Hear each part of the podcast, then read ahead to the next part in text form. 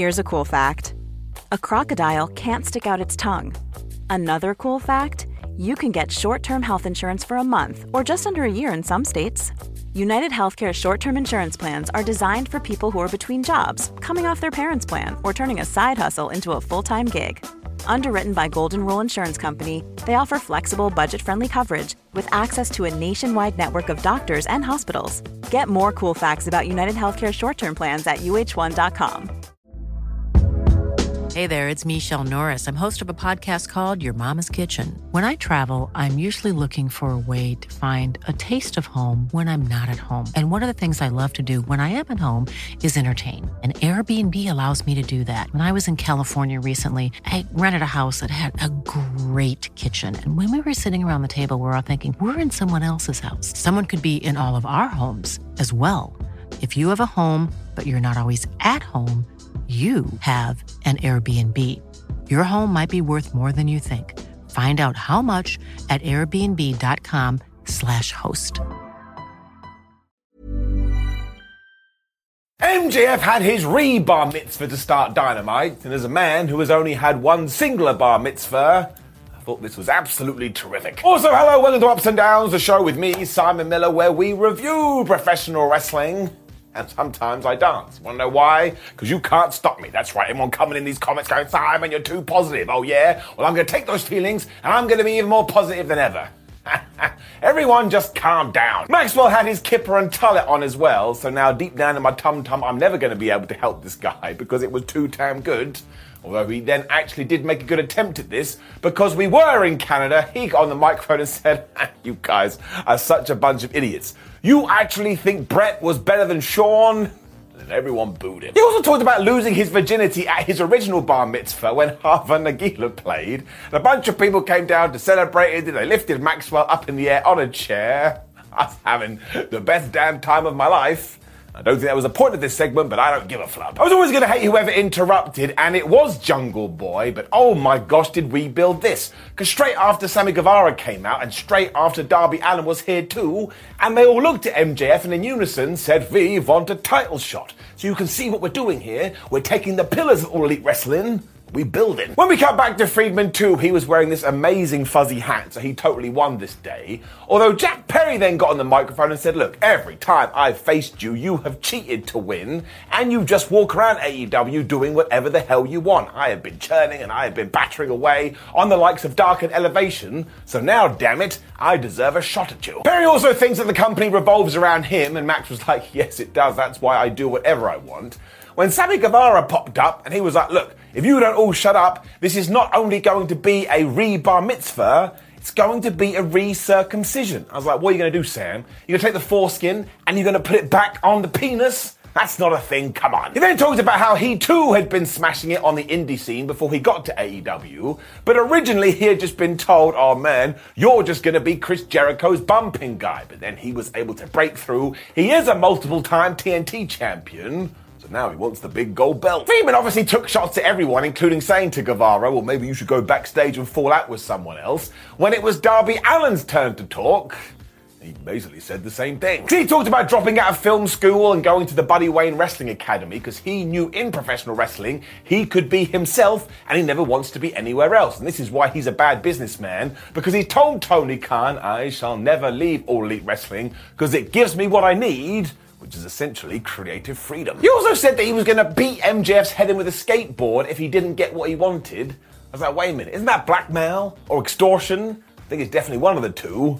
Someone arrest him. MJF then totally lost his cool and removed his sunglasses, and holy crap, you could see the effects of that Iron Man match, and it made you go, somebody kicked his ass. When he started to insult Sammy for being a proposal machine and said, all of you are just in daddy daycare, because whereas I stand alone, you all have to go team up with some wrestling legends because otherwise you wouldn't have made it. He then pie-faced Jungle Boy who smacked him, and all of a sudden we had a massive brawl, including Maxwell Jacob Friedman going into the table where the cake was, because if you have some kind of wrestling party and you have some sugary treats, that has to happen. But now look what we can do. We can do the four way, we can do some singles matches, we can do variations of. This is exactly the type of thing that AEW should be doing because it made it feel completely different from anywhere else. And they could have had a flag that says, oh man, well, you want to see some all elite wrestling talent? You've got to come here.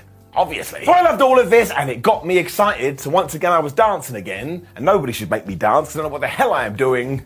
I am giving it an up. And speaking about continuing this on too, it was then the Dark Order versus the Blackpool Combat Club. And this rocked as well. It was also Hangman Adam Page, Evil Uno, and the returning Stu Grayson, who's also Canadian, so everybody went crazy for him. Given his performance here, if he was rehired, I don't think that would be a bad thing at all. Wheeler Yuta and Grayson also kick things off here, and the BCC surely have to be heels now, because they just swan around like, oh man, we're villains and we don't like anyone, and we're going to try and get blood out of people's skulls. If anybody told you that in the real world, or what do you like to do, Steve? Oh, I like to get blood out of people's heads, you'd be like, nobody talk to Steve. That's where Uno also bit Wheeler Yuta at one point. I suppose that is the way to get things done. And even though the Dark Order were rocking and rolling for a little bit, once again, the BCC came together and they were like, we can use our Captain America powers of three. All of a sudden, they were kicking ass. I mean, Claudio Castagnoli just sagat uppercutted Grayson right in the face when they gave him a triple spike pile driver. You don't give anybody a triple spike pile driver. And then when they were back in the ring, Mox went, oh, I'm going to do it again. Everyone was being pile drove. Of course, the big build up here was to get the hot tag to Hangman Adam Page, and he did do that and went wild. And eventually, we got back to the whole Jon Moxley versus Hangman Adam Page, because I presume at this point they're going to be like Batman and the Joker. Doesn't matter who wins, doesn't matter who loses, they're destined to do this for an eternity. Wheels wasn't a fan of this at all, though, so he took the ring bell and he smacked Adam Page right in the head, which of course took him out of the game, which is when Evil Uno and Stu Grayson basically had to be a couple of superheroes there, because they were like, well, we're down when it comes to the wrestling match but we're charging in anyway. They put up quite the fight as Evil Uno was even able to hit Jon Moxley with the paradigm shift as they also hit their Mortal Kombat combo. This led to an awesome near fall that Yuta broke up at the last minute when everybody was going for the most devastating move in all of sports entertainment. Surprise roll up. Sadly though, it was around about this point that Stu Grayson forgot that Claudio plays Street Fighter all the time. He got uppercut and went right into the Moxley choke. And as we have said a thousand times, if you can't breathe, you can't wrestle. This was done Blackpool Combat Club won. They carried on this assault until the rest of the Dark Order came down to make the save. So once again, you cannot convince me that Jon Moxley and his buddies aren't heels. But also, there is more to this when we get to the end of the show, it gets even better than this. Still, up. Quick promo with Juice Robinson after this as he told Ricky Starks, You're not going to do anything after I beat you up last week. And look, I think this feud is going to be really good. It's just a shame we didn't heat Juice Robinson up beforehand. Although, to be fair, if you do heat up Juice, it goes all warm and horrible. Maybe this was the right thing to do. And then everybody was wrong.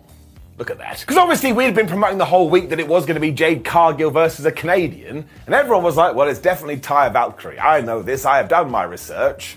And then it wasn't Taya Valkyrie. Instead, it was Nicole Matthews, who is actually quite a hot prospect in wrestling. But of course, can't face Jade Cargill in 2023. She got in there, she got pump kicked, she got hit with the jaded. One, two, three. This was over in around about 10 seconds. Now, I would have thought that was a massive shame given how much we had promoted this, but actually, it was a swerve on top of a swerve, so we could give you a little bit of a swerve. Because Jade Cargill was being all like, oh man, Canada, is that all you've got? When she turned to Renee Paquette and was like, wait, you're from here. Maybe I should beat you up when all of a sudden some brand new music started to play. And yes, then it turned out we were correct. Taya Valkyrie debuted in AEW. She got a pretty damn good reaction as well, and after some shenanigans, she gave Leila Grey the jaded so she could go, ha ha, Cargill, I just stole your move. And what we need to do now is we need to make this a proper feud. And also, man, if you want to have Taya Valkyrie win the TBS Championship and break Jade Cargill's streak, I don't think that's a problem. In fact, I think that would open the division and allow you to have more fun. But I do think this was very good because having Ty in the company is only going to bolster this division. She's a very good wrestler, wasn't treated very well at all in NXT. I'm giving it an up. But again, let's stretch this one out. Ricky Starks was then responding to Juice Robinson and said, Man, it would be great to be in the Bullet Club if it was 2015.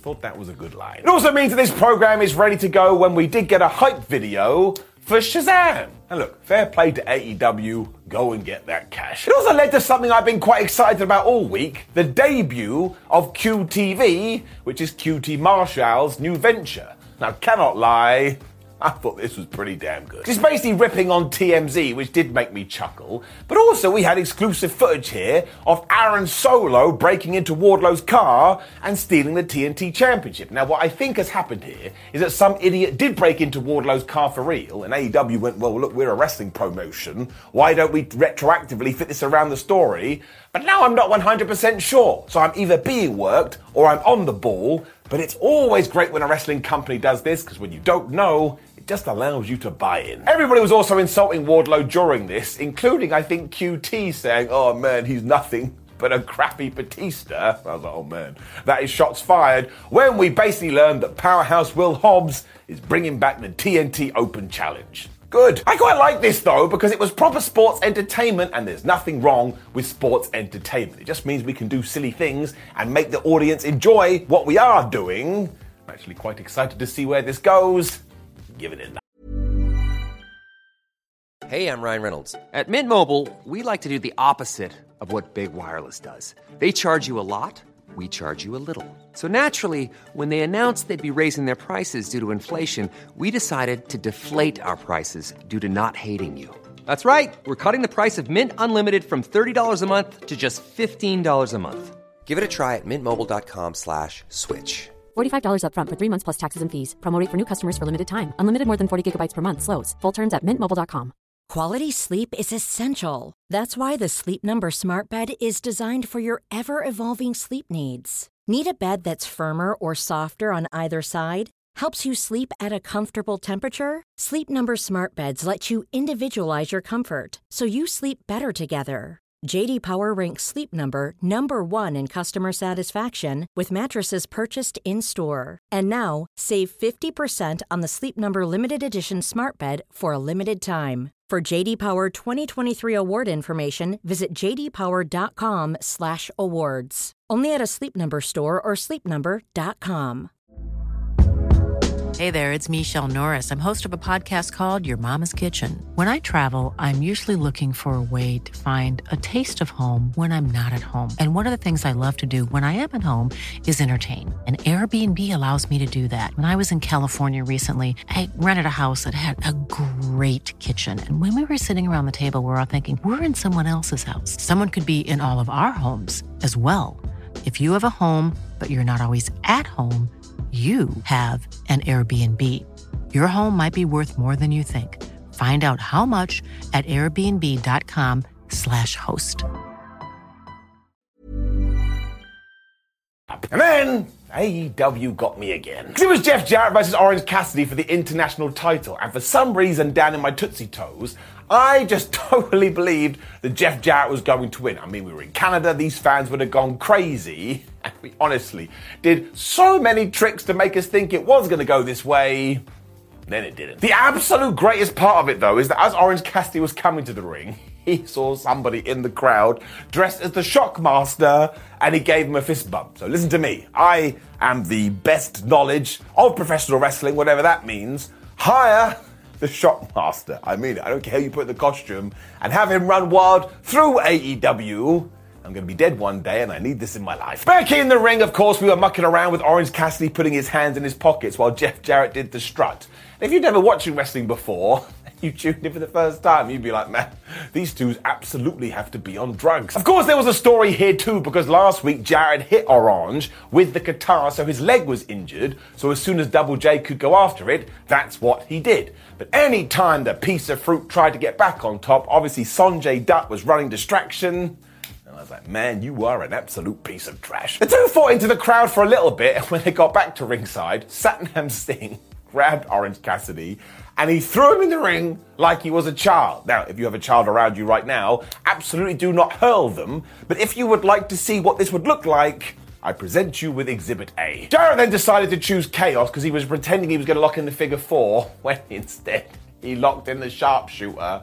And this Canadian crowd went absolutely crazy. So I'm giving a round of applause for Jeff Jarrett. I was wrong, you were wrong, we were all wrong. He has been one of the best hires of the last 12 months. He's great. Orange was able to reverse this into a sharpshooter of his own, which of course is when Tony Khan ran out and went ring the bell. That did not happen. But then Sonjay Dutt was helping him again. He basically allowed Jeff Jarrett to get to the ropes could not believe it. It was just pure shenanigans after this as the referee got bumped and Jeff Jarrett had his guitar before you could sing My Old Man's a Dustman when Aubrey Edwards ran out and she was getting into Jeff again because, of course, last week they had fallen out too. He also allowed Cassidy to hit the most devastating move in all of sports entertainment, but that didn't work, which is when he pulled an Eddie Guerrero. Because he saw that Satnam Singh had the guitar, he tapped Aubrey on the shoulder, he then kind of nonchalantly threw himself on the floor, but this was enough for and she said, Sorry, Satnam, and you, Sonjay, you out of here. Cassidy was also limping all over the place here because he was telling a story, which is when Jay Lethal ran out.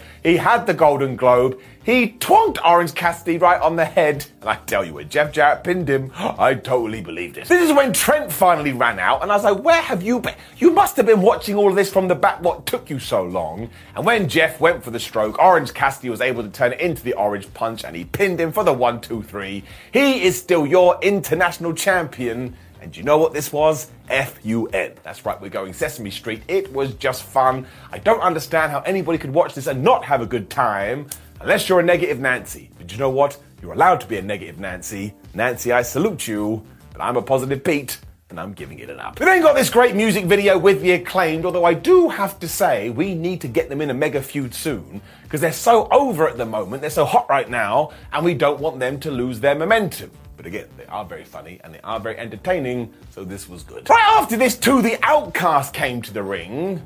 I'm not talking about Andre 3000 and Big Boy, although that would be awesome. Instead, it was Ruby Soho, Toni Storm, and Saraya, and Ruby grabbed the mic and said, The grass was meant to be green in AEW until two bitches turned up and pissed on the grass, and no, they're not house trained.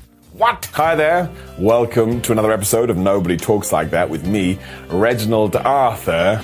And indeed, I have been informed that this was said on AEW Dynamite. Of course, Ruby Soho mentioned that the grass was meant to be greener in AEW when a couple of bitches turned up and pissed on the grass. Now, I'm happy to tell you, as a speaking expert, that if you say that in any other walk of life, or you say that in reality, people aren't going to want to be your friend anymore. Because I'm happy to tell you, nobody talks like that.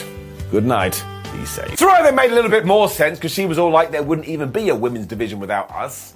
I was like, actually, that's not true. You could book my mum and my auntie, and while they would have a bunch of terrible matches, it would still count as a division that featured women. Also, you absolutely do not want to book my mum because she still thinks wrestling is called WWE. She's going to turn up to AEW and she'll mention those three initials, and everybody will come at my mum at Twitter.